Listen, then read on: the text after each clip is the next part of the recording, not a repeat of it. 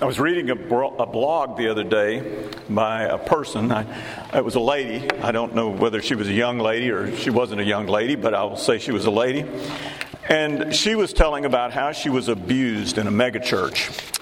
And I'm not saying anything negative about megachurches, but what she said was a lot of things about the megachurch that she had been attending, and and she'd been abused by them, and she was using that as a justification of not going to church at all. That was her justification. And, and I, I, I, I thought, you know, you missed it. If all your faith was was just simply going to church, and it was nothing else but getting in, involved in that church, and so that church offended you or abused you, and now you won't go to church, then you don't understand what church is really for. You don't understand what it is. See, we may think that we have the option of going to church and calling Jesus Lord and, and be faithful as faithful believers, but we don't. We can't simply say, I'm just as Christian as I would be in the sense of I'm walking the walk like I need to walk, whether I'm in the church or outside of the church. Now, the problem I have with this message that I'm about to preach is I'm preaching to the people in church. You're not the ones that I really think need to hear this message. Do you understand? Except that possibly, maybe we could understand that there are those people that we know that are our neighbors and our friends, and they're not coming to church. And they say, Well, I'm a believer. And they, they may say, Well, you know, I, I do uh, a lot of good things for the Lord, and they probably do. But we need to say they need the church too, and we need to do what we can to urge them to be in church. Now, why is that? Why is that? First, the church is a work of God. It is a work of God. You know, God is the one who provides the church. When Peter had declared that Jesus was the Son of God, Jesus said to him in Matthew chapter 16, 18, he says, And I also say to you that you are Peter, and upon this rock I will build my church, and the gates of Hades will not overpower it. It says here that God builds his church. It's not about us. It's about God building His church. He's going to build it on what foundation? You are the Christ, the Son of the living God. That is the, that is the foundation in which we build the church. But it is God that builds the church. I think a lot of people think, well, God needs people who are going to sing and worship Him, and that's why He gave us the church. Uh, God is already complete without us. Do you understand? God is already complete without us. He's not a codependent God. He's not saying, boy, if they don't do that, I'm going to really feel bad today. That's not who God is. Understand this. You see, but why did God build his church? The church was built for us. It's, it's built for us, folks. You see, God has a purpose in everything he does. Now, I'm going to say those words over and over to you in the next few weeks. I want you to hear that. God has a purpose in everything that he does. It says in Proverbs 16 4, the Lord has made everything for its own purpose, even the wicked for the day of evil. What he's saying here is, is that God didn't make wicked people wicked, but he did give them free will, and he uses the wickedness that they have done in order to do what he wants to do anyway. He has a purpose in everything, and he builds his church with a purpose. God builds the church so that you will walk with him so he'll walk with you. Now, I realize you guys are not dogs. I don't pretend that you're dogs, okay? But I'm going to give you a dog illustration. About 30 something years ago, uh, my daughters were fairly young at that time. They were about 10 and I don't remember what age, 10, 8, and 6, I think, maybe a little older than that. But anyway, but bottom line is they wanted a dog. Now, we looked on in the paper, and somebody had a beagle. And they had this beagle, and it was in their small apartment. Do you know what a beagle is? A beagle's not a dog for a small apartment. And so we had an acre and a quarter yard. And so they gave us that beagle. Now, when that beagle went out, I'm going to tell you what that beagle did. That beagle would run in that yard. An acre and a quarter is a good piece of uh, property for a beagle to land on, go on. She would, she would howl at the moon. She would incessantly bark at every hot air balloon that came over to make sure it never landed in our yard like it would have in the first place. And she would bring us offerings offerings of rabbits and squirrels and moles. And she'd leave them on the porch. You understand? That dog loved being in that yard. You see what the environment was? If you were kept in an apartment complex and you were a dog and you were a beagle, that's not the, that's not the type of place for beagle. But that yard was a place for, the, for that beagle. You see, the church is the environment that God has created and made for you so that you can walk with Him. It is the best environment there. It, for it's the people make up the church. The people make up the church. 1 Corinthians 3 9 says, For we are God's fellow workers. You are God's field, God's building. We often refer to the church building as the church, but church buildings can be destroyed. You understand that possibly someday they're going to tear this place down. And okay, that's normal. But God said the gates of Hades will not be able to overpower the church. He's not talking about physical uh, buildings, obviously. He says, and by the way, folks, if you know the Lord Jesus Christ, you're already a part of the church.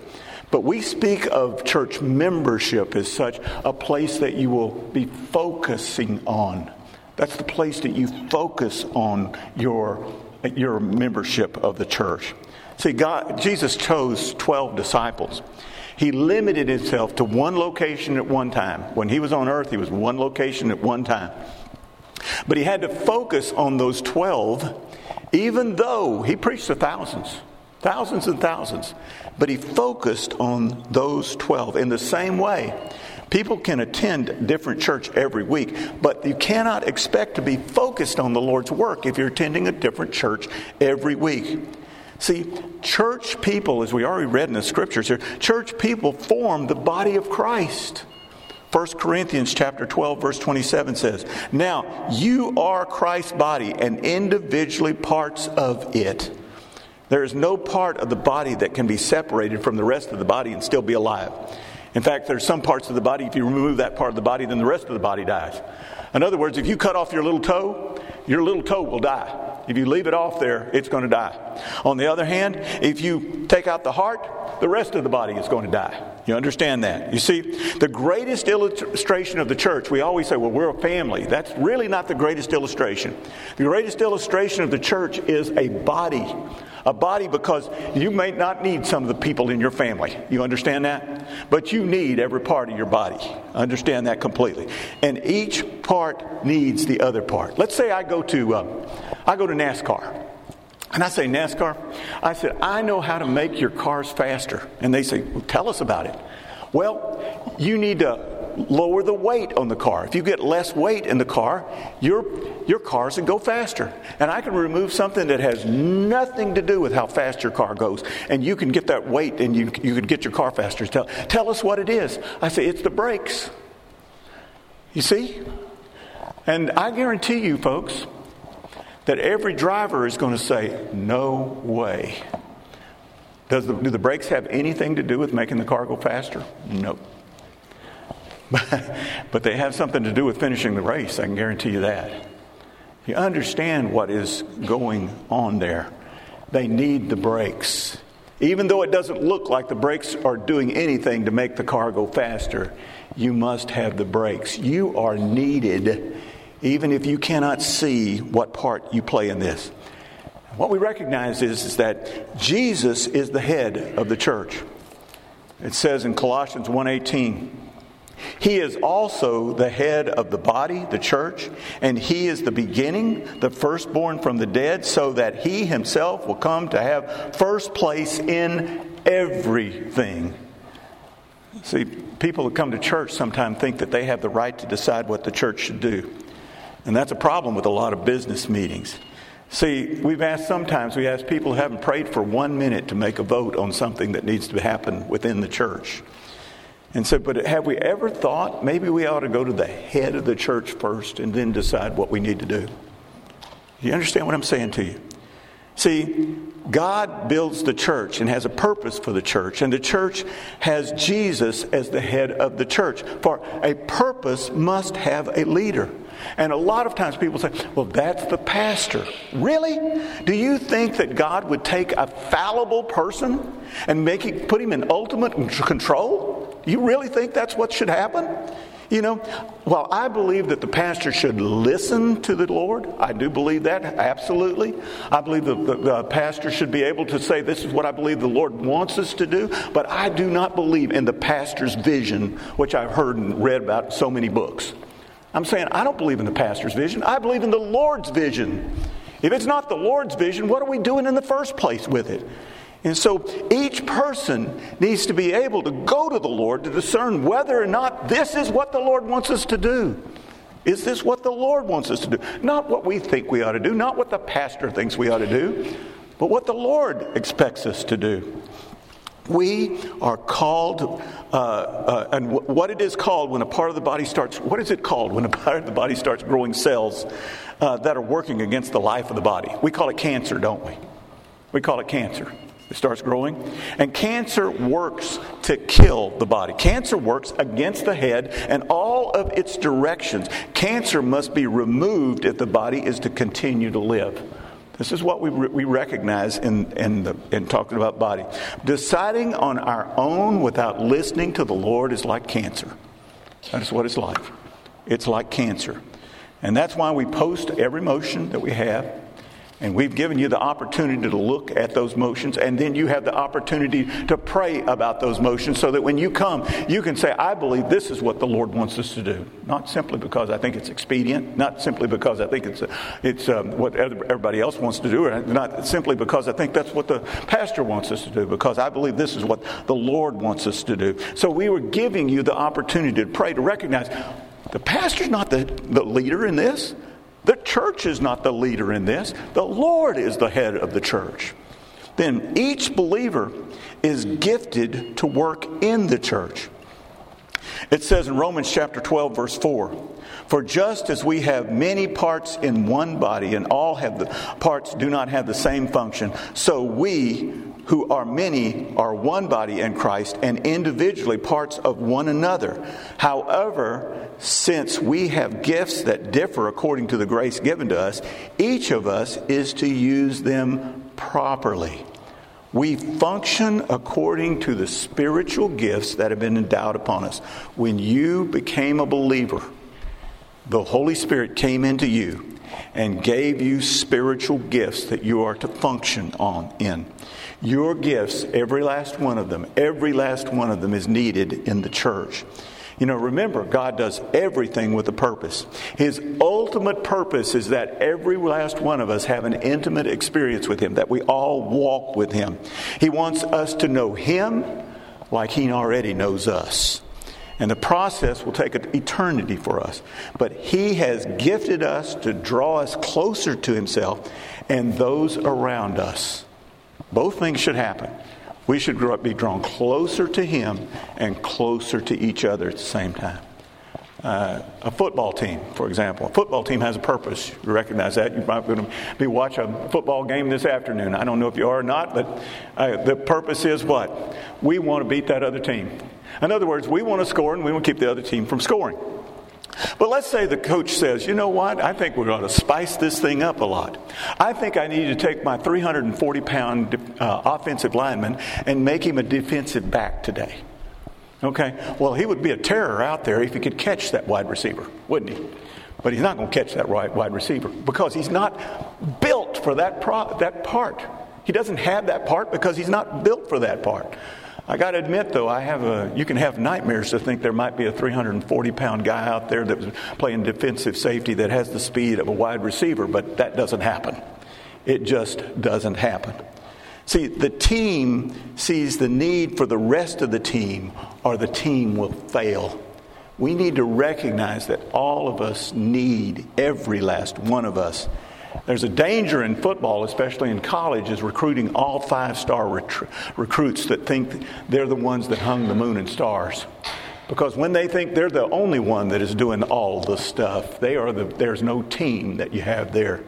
That's why Nick Saban, you probably heard him way back, when they were praising these t- uh, team members of him, he said, You're giving them rat poisoning. That's what he called it rat poisoning. Because you see, when, when one says, I don't need the rest of you, your team's going to fail. Your team's going to fail, I guarantee it. When you think that, and you don't work together, your team's going to fail. See, the local church is God's plan for us to work together. We are to work together. And yes, God expects church attendance too. It says in Hebrews chapter 10, verse 25, and let us consider how to encourage one another to love and good deeds, not abandoning our own meeting together, as is the habit of some, but encouraging one another, and all the more as you see the day drawing near. Uh, we are to, it's funny here, we are to, I put encourage up uh, one another. I actually, um, I was, I put build up in there and then I wrote encourage when I got it there. So, but I don't mind putting encourage up. We're to encourage one another. We're encourage one another effectively if we're going to be a part of the local church. Encouragement is what you need to be. You need to be an encourager, and you need to be encouraged at sometimes. Uh, otherwise, if we, if we don't get to know each other and if we don't get to encourage each other, what happens to us is we're like those performers that get up the, on the stage and there's, you know, there's 25,000 people out there and they say, I love every one of you. You got to know people in order to really love them. You can't just love every one of them like that. And we can't encourage one another like we need to until we get to know each one of us. and you can't get to know each other from a distance. One of the things that we learned through COVID was that participating in a worship service online was not the same as participating in person. We learned that. You see, COVID taught us that the virtual that a virtual presence was an absolute absence. This is what we learned. Now it has a place. It has a place. I want you to understand that. People can check out our church, and there's lots of things they can do. They can be on vacation and they can still feel like they're a part of it or something like that. But uh, continually just watching it online is not going to be very effective. The person who fails to assemble with the assembly grows cold toward the assembly. The person that doesn't show up is going to grow cold. It's like the coal is taken out of the fire. You take that coal, it's burning, it's hot, you separate it out from the fire, you set it over there, and the fire goes out. This happens all the time. So we need to burn brightly by being together and meeting together. Therefore, church needs to be more than just friendly. I'll say this again and again. It must be loving and it must be full of grace. You see, it should be so loving that people will break in here just to be a part. It should be that kind of loving. You see, people don't want a friendly church, they want a place where they can make friends. I'll let you know that. As friends, we have a purpose, and that is to see our friends walk with God. And you're abandoning your purpose if you just casually fail to attend. You abandon what you're supposed to be doing. You see, your purpose is to draw people in, to bring them in close. You invite them to church. You need them. In fact, I'm going to preach a whole message next week on people need friends because everybody needs friends. And they need friends that they're going to help them walk the way they need to walk, not friends that are going to lead them the wrong way in all of this. And you never have enough friends. Church members fulfill the purpose of the church. It is going to be the church members. It says in Matthew 28 18. And Jesus came up and spoke to them, saying, All authority in heaven and on earth has been given to me. Go therefore and make disciples of all the nations, baptizing them in the name of the Father and the Son and the Holy Spirit, teaching them to follow all that I commanded you. And behold, I am with you always, even to the end of the age. What is it to make disciples? Well, disciples must obey the Lord if they're to walk with Him. One of the first acts that a person needs to, if, after they've come to know Christ, the acts of obedience is baptism. The second is found in teaching and being taught. Those two things must happen. See, people aren't disciples of Jesus Christ until they obey what the Lord has said to them. You see, if you note our emblem, if you see our emblem around, it has three words on it. It says reach, teach, obey. Let me tell you about that emblem. You see, you haven't really reached someone until you taught them. You really, it's not about just attendance, it's about teaching them. And you haven't really taught them until they obey. And they haven't really obeyed until they reach people. You understand? This goes all the way around. It's not a matter of it's, you could start anywhere. If you want to start on a bay first, you can start on a bay first because you haven't obeyed and, and if you're not reaching people. You can go all the way around that thing. And you say, we need to reach people, we need to teach people, we need to obey, and then we need to reach people. Then we teach people, then we obey. That's our emblem. You can start at any point. People need the church. I want to ask you about if your neighbor, you know somebody, you know somebody in your neighborhood, maybe they're not going to church, but let me ask you about this. If your neighbor was starving and you knew it, would you take them food? Yeah, you would. And if you saw your neighbor getting beat up by somebody, would you go over there and defend them? Yes, you would. Well, let me tell you what's going on in our world today for a lot of people, and they may not even recognize it. You see, they're, they're starving because they have a spiritual need, and we need to help them in that. Maybe we need to send them to another church, not this church, but what we need to do is help them get into a church. We, they're getting beat up by this world because this world is rough and it'll beat you up. And if you don't have those friends and, and people that are going to encourage you at sometimes when you need that encouragement, you need to be that person that encourages somebody with that, then what you're going to find is you're going to get beat up. People need the church. We all need the church. You need a local church. Now, I want to say this up front. This might not be the one you need. That's between you and the Lord. But I will ask you this, but please be honest. Please be honest with this.